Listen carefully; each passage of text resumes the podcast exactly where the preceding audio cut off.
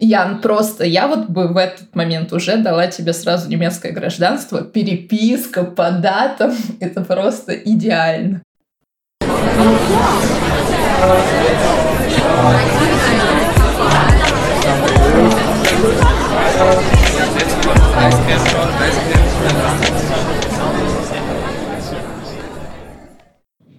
Привет, меня зовут Александр. Привет, меня зовут Саша. Вы слушаете 105 выпуск «Was подкаст». Подкаст о переезде и жизни в Германии.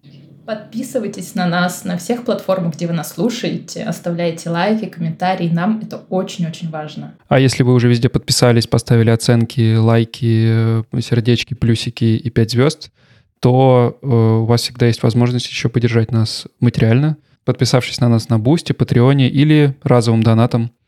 Все ссылки, как всегда, в описании. А сегодня мы в очередной раз записываем наш тематический выпуск с интересным гостем. И сегодня мы добрались, наконец, до, с одной стороны, интересной и важной, с другой стороны, э, недоосвещенной темы, как мне кажется. Э, мы сегодня хотели поговорить о, о переезде в Германию по программе поздних переселенцев. Э, на самом деле, насколько я понял, это название это не совсем правильный перевод, и это скорее такой дословный перевод э, немецкого определения, но неважно. Сегодня в гостях у нас Яна, привет. Привет. Давай, наверное, начнем с знакомства. Расскажи немного о себе, э, как давно ты в Германии, чем занимаешься, и потом уже пойдем по темам. Эм, меня зовут Яна. Я переехала в Германию в прошлом году, в июле 2022. Сегодня я живу в Нюрнберге. Я работаю здесь гидом. Также работаю туру-лидером, езжу с группами по странам Центральной Европы. Но мы хотели поговорить э, с Яной сегодня про программу поздних переселенцев, потому что это один из способов миграции в Германию, и не просто иммиграции, а не иммиграции, которая за собой влечет не просто, точнее, получение вида на жительство, а получение гражданства. И поэтому мы хотели начать вообще с основ, что такое поздний переселенец, Uh, ну, и с чем его едят, хотела я добавить, но этот пункт вычеркиваем. Что такое поздний, точнее, кто такой поздний переселенец? Можно здесь, наверное, начать с исторической справки, как сделал бы турлидер или гид. Поздние переселенцы — это этнические немцы, которые были репрессированы во времена Советского Союза. Вообще еще Екатерина II пригласила немцев для освоения территорий в Российскую империю. И, как я выяснила не так давно, э, из земли Гессен э, большинство э, таких немцев прибыли в Российскую империю. Им выделили земли вдоль Волги, то есть немцы по Волжье образовалось такое поселение, и они с тех пор жили в деревнях, в селах, э, сосредоточенных на берегах Волги. В принципе, они говорили всегда по-немецки, у них были немецкие школы, немецкие церкви, то есть это был совершенно обособленный такой кусок э, земли, где существовала немецкая культура, и жили, работали немцы. После войны эта этническая группа она преследовалась, и, например, моя бабушка, моя прабабушка, а, они были отправлены на Алтай. И это история моей семьи со стороны мамы, но так получилось, что со стороны папы примерно такая же история. Мой дедушка был этнический немец, они жили на территории Западной Украины, и сначала, когда началась война, их эвакуировали немцы в Польшу, а потом, когда случилось наступление Советского Союза, Советский Союз э, продвинулся на запад, и они уже оказались на территории подконтрольной советской армии, как этнических немцев, их отправили, а, можно сказать, в ссылку на север. То есть одна часть моей семьи оказалась на Алтае, а другая часть семьи оказалась на севере в республике Коми, но по тем же самым причинам, одним и тем же. И эти люди, они жили на закрытых территориях, по сути, без документов, без права перемещения куда-либо, ну, до времен, пока не умер Сталин. После этого начались уже другие политические процессы. А вот моя бабушка получила свои первые документы, когда ей было 16-17 а, лет, и это был вот первый момент в ее жизни, что ей было разрешено покинуть а, ее село на Алтае. И а, люди, у которых такая семейная история, а затем получили право А, на самом деле, мне кажется, оно возникло еще в середине 20 века. В 52 году, да, первые переселенцы переезжали, собственно, э, переселялись обратно в Германию. И... Но пик пришелся на период с 90 по 2005 год. Э, и на самом деле, мне кажется, если так посмотреть даже на эту цифру, то она поражает. 2,5 миллиона за это время переселилось людей в Германию по этой программе. И мне кажется, что людей, которые переехали по программе поздний переселенец, особенно в то время, да, в, в 90-х, настолько много, что практически у каждого человека есть в окружении кто-то, кто переезжал по этой программе. Если так задуматься, то действительно 2,5 миллиона — это довольно большое количество людей. Гораздо больше, чем переезжает по той же программе там, и Блаукарта, и им подобным. Абсолютно так и есть. Э, то есть э, люди, которые пережили репрессии, ну, это очень важный пункт программы, либо прямые потомки тех людей, которые пережили репрессии, имеют право принять участие в этой программе. Э, и во, просто во время советского, во времена Советского Союза тяжело было выехать. Как бы ты ни старался, какие бы ни были у тебя документы, это просто было сделать сложно. А в 90-е годы, когда открылись границы, вот этот поток хлынул в сторону в Германии, поэтому здесь все очень логично и ничего удивительного нет в этих цифрах. Да, то есть это прям, ну, интересно, потому что мне кажется, как раз поэтому это недоосвещенная тема, что был вот этот пик, эти люди переехали, и этому феномену или феномену, я уже забыла, как правильно, в немецких СМИ раньше посвящали очень много статей самоидентификации этих людей, то есть кто они. Они вроде как бы с немецкими фамилиями, но вроде приехали из России, но мы про это поговорим обязательно, мне кажется, это очень-очень интересный пункт. Но возвращаясь как бы от истории к практическим э, моментам переезда, я читала, что только люди, да, родившиеся до 1 января 93 года, да, имеют право на переезд по программе поздних переселенцев. Да, все верно. Если ты родился до вот этой даты, то ты можешь выступить основным заявителем в рамках твоего дела. Если ты родился позднее, то ты не можешь выступать основным заявителем, но ты можешь идти прицепом к кому-то другому. Например, я родилась раньше 93 -го года, и я приехала в Германию одна. А мой брат, который младше, так сделать уже не может. Но если моя мама решит податься на ту же самую программу, то она может приехать как основной заявитель, и она может с собой привести своих детей и даже супругов своих детей. Такой существует вариант для тех, кто моложе. И важно, чтобы везде было документально правильно прописано, что национальность немец, и вот что это ключевой момент, что если вдруг где-то это не прописано, ты сразу теряешь это право на переселение. Это и так, и не так. Как э, многое в Германии, это зависит от конкретного человека, кто будет э, работать над твоим делом, потому что раньше национальности указывались в паспортах да, во времена Советского Союза. Сейчас у нас такого нет. А, например, когда я начала подавать документы, я поняла, что моя национальность не указана нигде. Я не замужем, у меня нет детей, а обычно национальности вписаны в этих двух документах. Свидетельство о рождении детей, либо свидетельство о браке. Соответственно, я могла делать упор только на то, что написано в документах моих родителей и моих бабушек и дедушек. Но это такой особенный вариант. Бывает, что люди по незнанию в свидетельствах о рождении своих детей ставят прочерк. Но их спрашивают в ЗАГСе, что вы хотите, а у них нет мнения на этот счет. Они говорят, ну, ничего не хочу. И это может стать проблемой на этапе рассмотрения документов здесь, в Германии сотрудник задастся вопросом, а почему вы не декларируете свою немецкую национальность, если вы хотите жить в Германии и делаете акцент на том, что вот вы этнический немец.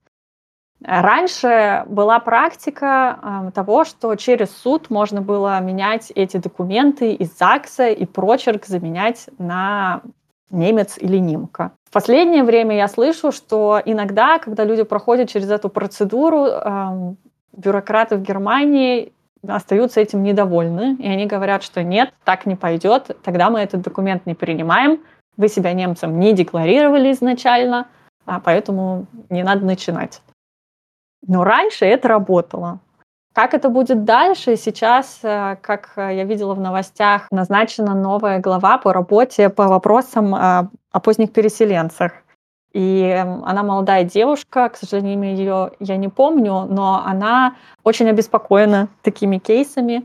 И кажется, что что-то будет меняться в этих законах и в этих правилах. Ну, посмотрим. Обсуждения уже начались. Ну, вообще, я удивился, насколько на самом деле сложно переехать по этой программе. То есть, зная такое количество людей, которые переехали по ней, и немножечко углубившись в процесс, это не просто доказать, что то, что у тебя там бабушка, дедушка жили когда-то в Германии. То есть это действительно целый э, процесс сбора разных документов, в том числе архивных, которые э, некоторые из которых вообще могут уже и давно быть утерянными. И на самом деле удивительно, что в принципе, людям удается пройти весь этот процесс, потому что я, посмотрев на этот вот список там из 10, по-моему, пунктов, по которым нужно следовать, немножечко ужаснулся. Э, но э, мне кажется, что в современном... Просто эта мысль пришла э, как раз, когда ты говоришь, что этот процесс будет ужесточаться и усложняться. Мне кажется, что когда речь идет о таких старых документах, то вполне может идти речь и о фальсификации какой-то, потому что Понятное дело, что в России, наверное, это вообще не очень сложно получить какой-то документ или какую-то подпись или какую-то печать в ЗАГСе где-нибудь в какой-то в каком-нибудь селе или маленьком городе. И дальше ставишь апостиль на этот документ и переводишь его, пожалуйста, а у тебя есть какое-то документальное подтверждение. Как бы, ну, тем более с современными технологиями это еще проще сделать, я думаю. А, поэтому мне кажется, что это было неизбежно. Честно говоря, я не могу с этим согласиться. Сбор документов, хотя в моем случае видимо, проявили себя немецкие гены моей мамы. Она собрала все документы идеально, даже до того, как я вообще задумалась над тем, чтобы попробовать переехать. То есть у нас на немецкий манер все было собрано по папочкам, все э, справки о реабилитации, э, свидетельство о рождении, свидетельство о заключении брака, расторжении брака, все-все-все.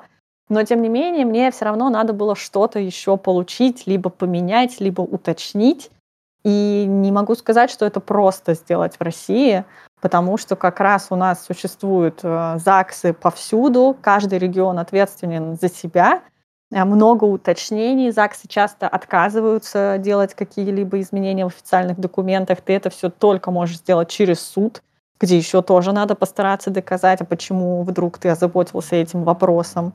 Через э, эти процедуры я тоже все проходила, и могу сказать, что даже нет какого-то унифицированного плана, как действовать. В каждом регионе, в зависимости от местных правил, может быть совершенно все по-разному и иначе. Удивительное дело.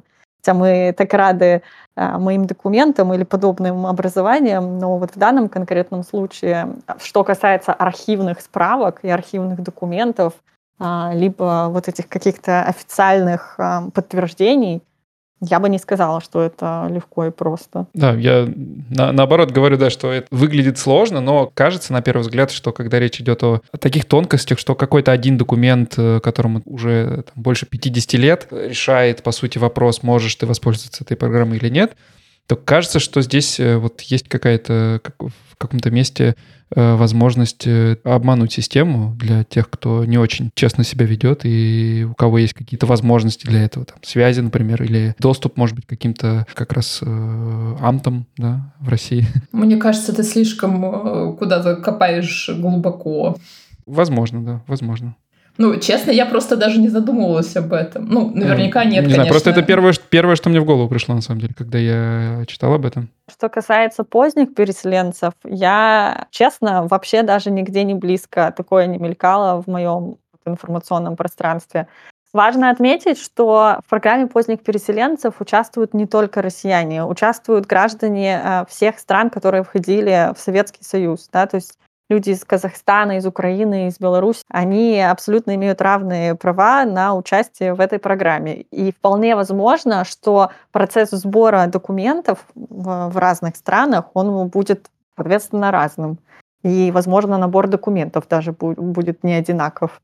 А в твоем случае ты прям вот э, лазила в архивы, ты занималась каким-то поиском, или тебе хватило тех документов, которые мама собрала в папочке? Или тебе нужно было это сделать? И может ли обычный человек э, без связи, не знаю, в архивах э, и брата архивариус это найти? Или достаточно было просто показать фото папочки со всеми документами разложенными заботливо и, в принципе, сразу же а, все нет, понятно? Нет. Э, процесс, к сожалению, не так прост. Но, опять же, э, я думаю, что любой человек, который внимательно следит за своими документами и красиво их хранит в надежном месте, для него не составит труда собрать тот список, который требуют немцы для этой программы. Мне повезло, что этим занималась мама, она занималась этим всю жизнь. Опять же, не конкретно ориентируясь на эту программу. Она это делала просто потому, что она очень аккуратно а, с любыми документами. Там список можно посмотреть онлайн, э, собственно, что требуется, но это, конечно, прежде всего а, справки, подтверждающие а, репрессии, то есть у нас были справки, которые говорили о том, что там, про бабушку и детей, и все были перечислены члены семьи, их репрессировали именно на основе их национальности, по этническому признаку. Затем были справки о реабилитации, где еще раз подтверждалось, что да, они прошли через это, потому что они были немцы, этнические немцы. Были собраны все свидетельства а, о браках а, моих бабушек, дедушек, а свидетельство о разводах тоже, затем свидетельство о рождении моих родителей. Но, в принципе, это документы, которые, наверное, человек хранит. Редко кто избавляется от подобных бумаг. Поэтому совсем залезать в архивы э, нам не пришлось. Наверное, если э, у вас это все не под рукой или по каким-то причинам вы не озаботились, или ваши бабушки, дедушки не озаботились этим э, раньше, то придется поискать и посмотреть. А, но мне кажется, что в 90-е годы это часто люди делали и искали эти документы, потому что это влияло на, на пенсионные выплаты или вот на что-то такое. И, соответственно, у людей эти подтверждения были на руках. А что касается подтверждения владения языка, я знаю, что сейчас актуальное требование — это владение немецким на уровне B1, но я еще читала на разных форумах, что раньше хотели проверить именно знание диалекта, говорили ли в семье всегда на немецком, или ты просто выучил э, немецкий на условно курсах, потому что тогда должны быть какие-то старые немецкие слова в речи и так далее. Сейчас ты просто идешь, сдаешь любой тест, чтобы доказать знание языка, правильно? Есть два варианта по-прежнему. А, один вариант, как ты говоришь, пойти и сдать а, самый обычный экзамен на знание немецкого языка, если ты основной заявитель, то это уровень B1. Нужно сдать все четыре модуля этого экзамена, все они должны быть B1 или выше. Есть другой вариант – пройти собеседование в посольстве. А, этот вариант э, давно был известен, он возможен до сих пор. И, в принципе, люди старшего возраста, которые выучили немецкий язык как раз не на курсах, а в семье – а для них часто это более удобный вариант. То есть они могут прийти, пообщаться с сотрудником посольства, сотрудник услышит, что он действительно говорит на том немецком, на котором говорили условные немцы по Волжье, и этого будет достаточно. Соответственно, эти люди, они только устной речью подтверждают э, владение языком, не сдают никакие другие модули, ничего такого с ними не происходит. Вот э, два таких варианта подтверждения языка. А, некоторые говорят, что собеседование в посольство — это более сложный процесс, потому что здесь нет никаких правил. Чего ожидать, неизвестно. И никакого списка тем или вопросов предполагаемых тоже не предлагается. Ты общаешься один на один с сотрудником посольства, и все зависит от его мнения, насколько он посчитает подтвержденным тот факт, что ты говоришь по-немецки, и как ты эту ситуацию всю обрисовываешь. Кажется, что с сертификатом по немецкому языку а, выйти из этой ситуации проще. И вот когда ты вся с папочками, сертификатами, со всем-всем-всем, ты подаешь документы, и дальше происходит, вряд ли тебе дальше выходит посол и говорит, Яна, вот ваш паспорт, welcome. Нет, к сожалению, не так, хотя хотелось бы. Я не поленилась, нашла все свои документы, все, всю переписку касательно моего дела. Ну вот могу даже по датам, в принципе, рассказать. Ян, просто я вот бы в этот момент уже дала тебе сразу немецкое гражданство. Переписка по датам — это просто идеально. А, ну, у меня немножко получился странный а, кейс, потому что я аккурат попала на пандемию. И, соответственно, все а, замедлилось, было вообще непонятно ждать, не ждать эти ответы, теряются ли письма. Было очень нервно и сомнительно. Часто я читаю, что гораздо быстрее все у людей происходит, чем это произошло у меня, а, но я заполнила и отправила, заполнила антрак и отправила первый пакет документов в июне 2019. А, июнь 2019, затем мне нужно было сдать эм, экзамен по немецкому языку и дослать свой сертификат, вот этот B1. Началась пандемия, все закрылось, Гёте-институт не работал, на экзамены невозможно было записаться. Я записалась на экзамен в сентябре 2020, то есть уже прошло чуть больше года с момента, как я отправила свой а, первый пакет документов. И вот я смогла дослать свой сертификат только в сентябре 2020. И даже после этого все равно потребовалось время им до рассмотреть мой пакет. Были еще дополнительные вопросы по поводу моего кейса. И финальное решение я получила в декабре 2021. Вот такой получился таймлайн. То есть с июня 19 при условии того, что вот все у меня было готово, переведено, апостелировано, а, до декабря 21. То есть, ну, нужно готовиться к такой длинной дистанции. Это не то, что за... Нужно готовиться к длинной дистанции, потому что даже то, что я получила этот вызов, а, вызов бессрочный. Ты можешь сразу на следующий день попытаться записаться в посольство, чтобы получить визу на въезд в Германию. Можешь воспользоваться этим правом когда угодно в своей жизни. У него нет э, никакого срока действия. А, мне посоветовали не ехать в Германию в Рождество и Новый год, потому что все будет закрыто, будет э, тяжело по документам, плюс поздним переселенцам на тот момент надо было проходить обязательный двухнедельный карантин. А я тоже посчитала, что, наверное, не самая лучшая идея в Новый год просто сидеть на карантине, как-то это странно. В итоге я начала весь процесс записи на визу в январе 22 и ближайшая дата, когда я смогла попасть в посольство на подачу документов для визы, было 23 февраля вот 22 года. Собственно, тогда я и подала документы на визу. Визу мне открыли только на июль. Вот такой таймлайн получился. То есть с июня 19 до июля 22, когда я уже приехала в Германию. Ну, чуть длиннее, чем в случае рабочей и учебной визы, но, как мы знаем, э, немножко другой результат – и ты приезжаешь в Германию, ты сам себе оплачиваешь билеты, то есть нет такого, как э, в случае с израильским гражданством, что э, государство оплачивает тебе билеты, ты сам оплачиваешь билеты и проезд, и приезжаешь куда-то в определенное место, правильно? А, все верно. Э, на тот момент, опять же, был еще актуален карантин. Я прилетела в Берлин.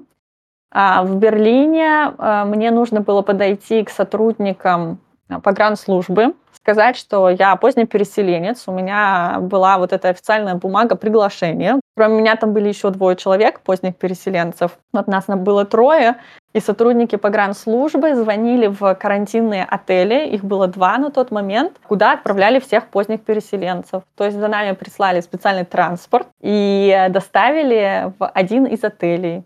И мы там пробыли две недели. Периодически сдавали ковидные тесты. Все было на самом деле очень строго. За проживание в отеле и за питание в отеле мы не платили. Ну, собственно, мы и не выбирали, э, чтобы там находиться. После двух недель на карантине мы все отправились во Фридланд. Фридланд — это такое место, точка, куда прибывают многие иммигранты, в том числе поздние переселенцы. И во Фридланде уже происходит такая финальная сверка документов, и там же решается твоя судьба, потому что поздние переселенцы, если у них нет семьи, если, э, которая вот ждет их в каком-то конкретном городе, если нет каких-то завязок по работе или что-то такое, то, в принципе, тебя распределяют в определенную землю, и эта земля должна подтвердить, что она готова тебя принять. И уже тогда ты, тебя выпускают из Фриндланда, и ты едешь а, туда, куда тебя отправили. То есть процесс тоже немножко такой э, странный, нервный и затянутый. Я во Фридланде пробыла неделю. Выглядит это все там как большое общежитие, то есть комнаты по 8 человек. А если семья тебе дадут одну комнату, если ты один приехал, как я, нас было 8 дам в одной комнате, Кухня, душ, туалет на этаже в этом здании были. В принципе, все чисто, все хорошо, спокойно, безопасно, но все равно это вот такое время, которое надо пережить. Ну, раньше, насколько я понимаю, то, что все истории, которые я слышал поздних переселенцев, они все были вот из 90-х и начала нулевых. Там, насколько я понимаю, гораздо дольше этот процесс был, и часто люди там еще и немецкий в какой-то степени учили, кто переезжал какими-то только базовыми знаниями, потому что многие переезжали в возрасте позднем школьном или там э, раннем студенческом, и поэтому им нужно было поступать куда-то в школу или в институт, и для этого нужно было э, на месте уже доучивать немецкий. И обычно этот процесс затягивался чуть ли не на несколько месяцев сейчас изменился или это тоже зависит от кейса? Это все происходит и сейчас, просто это происходит не во Фридланде, а в том месте, куда тебя распределят. Эта программа по умолчанию считает, что ты переезжаешь в Германию ни с чем, и, соответственно, тебе во всем нужна помощь по умолчанию считается, что ты встанешь э, в джоб-центр на учет и будешь первое время хотя бы жить на социальном пособии. Соответственно, тебе выделяется жилье, а тебе выделяется вот эта квота в джоб-центре, и, собственно, поэтому люди ждут во Фридланде подтверждения от земли, что да, у них есть э, возможность принять еще одного человека в свою социальную систему. И когда уже человек приезжает в это место, куда его распределили, мне выделили место в общежитии под Дармштадтом. Это земля Гессен как раз. В принципе, если бы мне надо было, я могла бы заселиться в это общежитие с такими же поздними переселенцами, или это было общежитие для в целом иммигрантов, то есть там были люди из разных стран, но в том числе поздние переселенцы. Я могла бы встать там на учет в джоб-центр, джоб-центр оплатил бы мне а, языковые курсы, я бы занималась немецким языком только сколько мне потребуется, а, получала бы пособие, они бы также платили за мою страховку медицинскую. И, в принципе, до тех пор, пока я не встану на ноги, в теории, я могла бы быть а, в рамках этой системы. Но с трудностями, с которыми сталкиваются люди, которые живут на социальном пособии в Германии, я думаю, а, можно отдельно вообще про это говорить и обсуждать все плюсы и минусы такой жизни. Но, в принципе, для тех, кто приезжает действительно ни с чем, условно говоря, это очень большое подспорье и очень большая поддержка. А насколько, то есть, ну, ни с чем понятно, когда мы говорим о каких-то материальных благах, да, то есть э, обеспечить жильем и пособием на первое время и возможностью поиска работы какой-то, это одно, но как обстоят дела с интеграцией? Потому что когда ты переезжаешь вот так вот сходу и окунаешься в, в немецкую жизнь, то, наверное, даже имея там жилье и, и, и какие-то деньги, наверное, первые, может быть, год э, довольно сложно, в принципе, адаптироваться. Ну, просто э, даже если говорить о себе, да, когда я переезжал Германию по рабочей визе. У меня была работа здесь уже заранее известная, и э, я, в принципе, сам к этому готовился и проходил через все эти круги поиска работы э, и постепенно интегрировался здесь уже на месте, потому что была работа и был уже какой-то круг общения.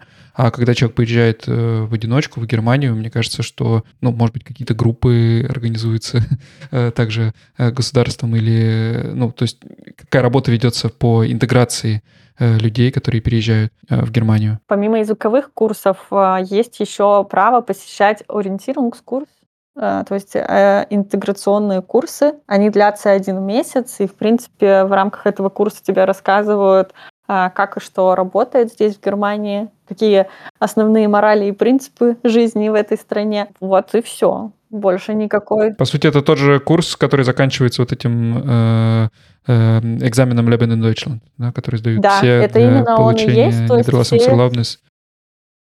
Все правильно, это тот, же, это тот же самый курс, его проходят э, все иммигранты, либо претенденты на какие-то другие документы в Германии, вид на жительство, наверное, потенциально, а гражданство тоже, все вместе в одном классе сидят. Больше никаких специальных программ или курсов не предусмотрено. То есть сами поздние переселенцы, если кто-то знакомится во Фридланде, а, либо где-либо еще, могут друг другу подсказывать, а, как-то друг друга поддерживать, но что-то такого специального именно для этой группы нет, не организовывается.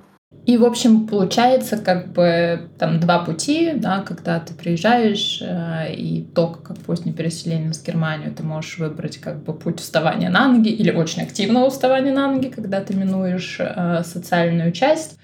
И как бы какой, ну, то есть очевидно, что, да, как бы а, получение гражданства — это конечный пункт а, программы или, или, или там есть какие-то еще. То есть получение немецкого паспорта — это как бы считается, да, логичным завершением, да, вот этого переселения. Или э, да, все верно. То есть э, после того, как ты прошел этап во Фридланде, после того, как ты приехал в назначенное место, а, ты приходишь в э, Ратхаус, а, рассказываешь о том, что вот я приехал, я на месте, теперь это мое место жизни, а, и ждешь, пока тебе пришлют э, официальный документ, подтверждающий твой статус позднего переселенца. Такая зелененькая книжечка, над которой э, все трясутся, очень ее хранят. Затем в своих э, папочках, в своих архивах, после того, как ты приехал на место распределения и прошел регистрацию по месту жительства, ты снова сообщаешь во Фридланд, да, я доехал, со мной все хорошо,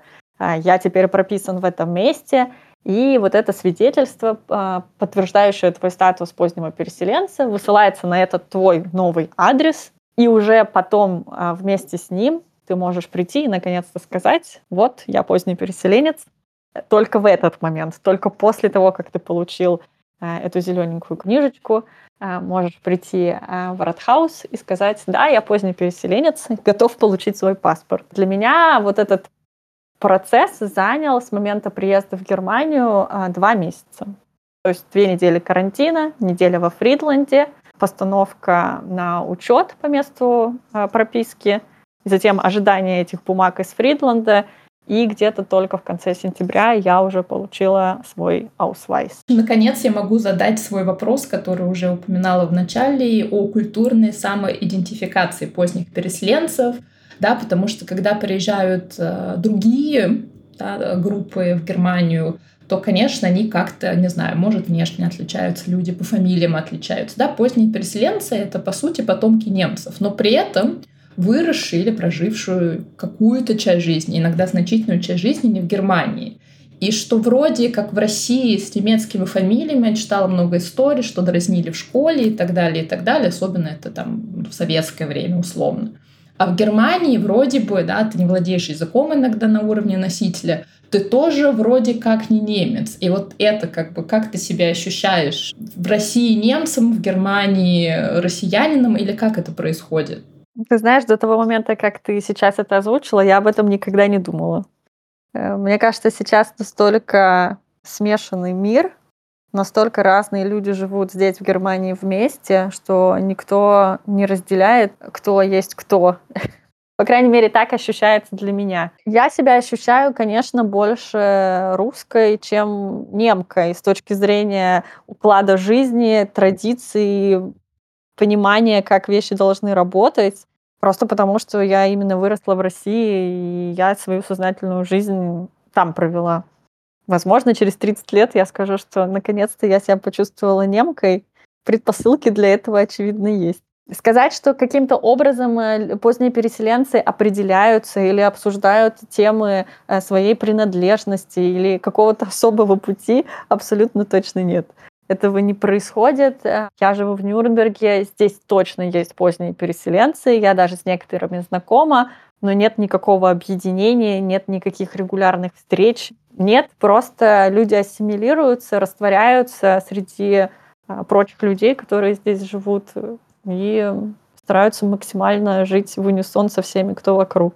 Почему я, в принципе, задала вопрос? Понятно, что как бы э, Германия, плавильный котел и очень много людей из разных стран именно в плане интеграции, потому что есть много, поскольку это 2,5 миллиона, это огромный пласт, э, те же самые рассказы и фильмы, э, точнее, рассказы Владимира Каминера, книжки Владимира Каминера и фильмы, снятые по ним а-ля Русен Диска, да, о том, что все равно кто-то представляет, что это какой-то замкнутый мир, да, где люди говорят на этом смешном, э, не знаю, дерусише, смесь, э, смеси русского и немецкого языка, покупают только селедку под шубой и вообще как-то существуют как будто бы не в немецком обществе, да, а внутри в своем бабле, в своем пузыре. Вот именно в таком районе я живу в Штутгарте. У нас здесь на буквально три квартала есть два восточноевропейских магазина, где, в общем, по выходным аншлаг из э, местных жителей. Здесь же есть несколько русскоязычных детских садиков. Э, в этих магазинах продаются комплекты IP-телевидения для просмотра русскоязычных каналов. И, собственно, люди живут здесь э, уже ну, кто-то 20, кто-то 25 лет. И как будто бы их дети тоже здесь же живут, учатся. И действительно как будто такая замкнутая система, которая существует параллельно. И понятное дело, что это, я думаю, что даже не большинство, а совсем какой-то небольшой процент э, поздних переселенцев, но как будто бы это действительно пережиток э, вот э, тех времен. Возможно, что действительно из-за того, что люди переезжали в то время, так происходит. Вот, наверное, люди, которые переезжают сейчас, их и не отличишь, ты не поймешь, переехал человек как поздний переселенец или по какой-то другой программе. Э, я думаю, что действительно так и есть. Э, есть какая-то разница поколений, которые переезжали в разное время. В 90-е годы именно из-за того, что был большой наплыв, людей э, из этих распределительных центров, куда они прибывали вот впервые в Германии, их распределяли не поодиночке по разным э, землям или городам, их распределяли целым группой. И они прибывали э, куда-то и заполоняли собой, по сути, целые улицы в этих городках или землях. И, возможно, до сегодняшнего дня, вот как они прибыли тогда, в 90-е годы на это место, они также продолжают жить, также живут их дети и внуки, которые уже родились здесь, в Германии. Но они жили вот в таком комьюнити и продолжают в нем жить. А сейчас э, я во Фридланде, кстати, спрашивала, сколько человек по программе поздних переселенцев э, приезжают в целом сейчас. Они сказали 6-7 тысяч в год ну, не знаю, можно перепроверить эту статистику, но на самом деле среди 82 миллионов э, человек, которые живут в Германии, это совсем небольшая цифра.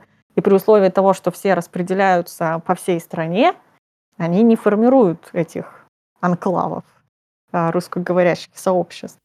То есть, по сути, малочисленность э, и такая вот отдельность э, людей, которые переезжают по этой программе, она вынуждает, по сути, интегрироваться. Я думаю, что да. То, что люди переезжали большими группами, это им, ну, понятное дело, что по простому пути всегда стремишься пойти. Интересно. Да, я думаю, что так и было, и так продолжает быть, очевидно.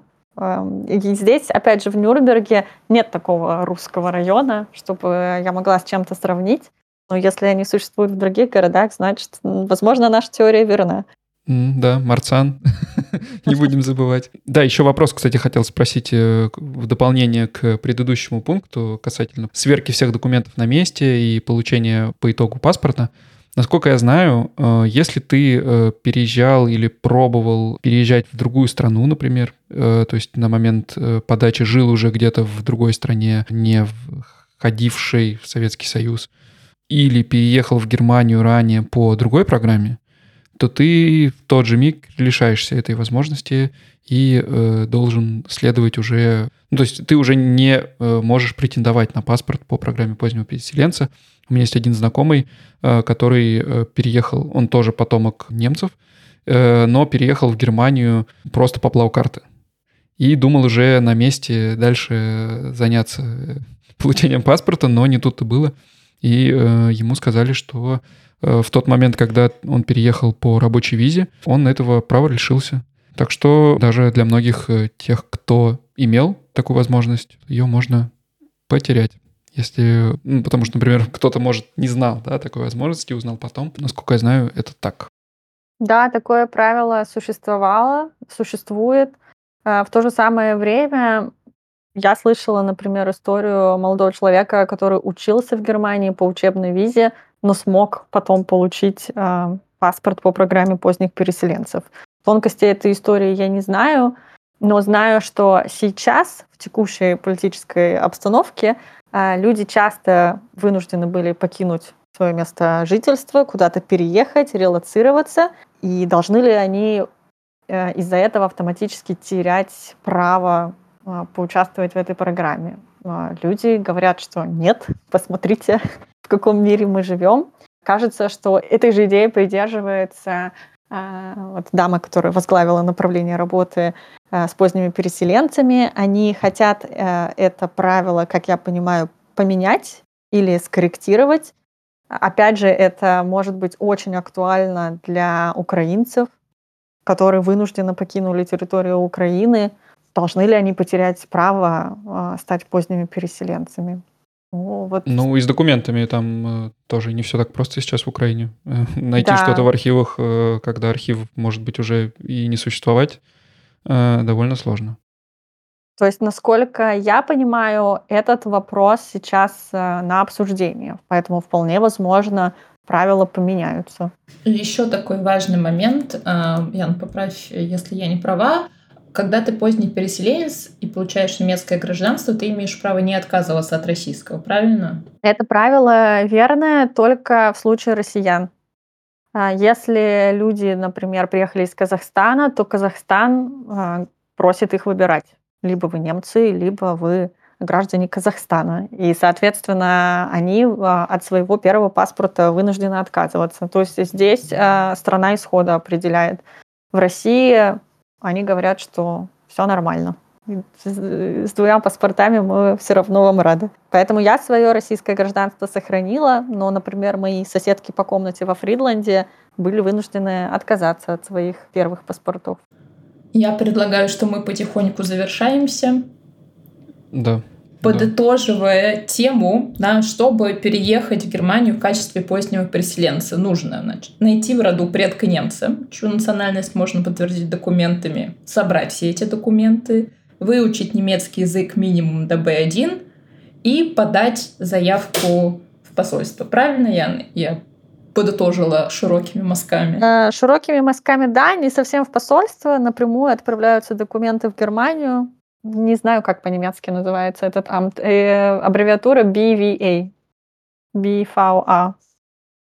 BVA. Федеральное административное ведомство? Да, наверное, что-то что в этом духе. Значит, ты отправляешь документы и заявление на статус э, позднего переселенца в это федеральное административное ведомство, ждешь решения, когда оно положительное, это то, что ты говорила, вызов, правильно? Да, все верно. Ты отправляешься уже в посольство, подаешь документы на въездную визу, въезжаешь, э, едешь в Фридланд, и все, как бы там спустя какое-то время ты получаешь, как я читала в чатах, орлов. Да, именно. Мне вот это, это, эта зелененькая книжечка э, называется э, «Среди поздних переселенцев орлами». А, именно потому, что на обложке этой книжки изображен орел. Вуаля, вы восхитительны. Да, все именно так. Э, очень простой прямолинейный путь, кажется, но требует выдержки и э, невероятного терпения. Да, прошло всего два с половиной или три года. Да. И немецкой настойчивости. Немецкая настойчивость всегда поможет. И папочки. Не забывайте про папочки. Вообще все не забывайте про папочки. Все, кто слушает наш подкаст, не забывайте про папочки. Про немецкую бюрократию с человеческим лицом. Будем э, тянуть этот мем из выпуска в выпуск. ее. Да, да, да, мы выступаем за немецкую бюрократию с человеческим лицом. Это наша новая партия. Ян, спасибо большое. Мне кажется, мы довольно исчерпывающе рассказали в рамках подкаста об этой программе. Если у вас будут какие-то вопросы, вы всегда можете написать в комментариях на нашем телеграм-канале. Мы постараемся ответить, привлечь Яну к ответу на эти вопросы. И мы будем рады вашим мнениям о выпуске, оценкам, комментариям, лайкам. Не только вопросы, но и какие-то комментарии. Если вдруг вы сами приезжали по этой программе и у вас процесс отличался, например, то приходите в комментарии. Я думаю, всем будет интересно узнать о каком-то другом опыте. Да, я думаю, сколько людей, столько историй. Поэтому мне было бы тоже любопытно узнать, может, у кого-то получилось более эффективно, чем у меня перебраться в Германию.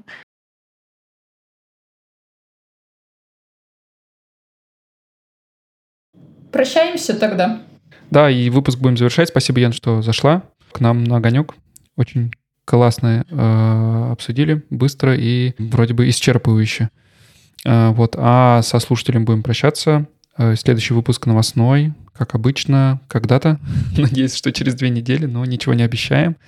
Ставьте лайки, подписывайтесь, э, если еще не сделали этого.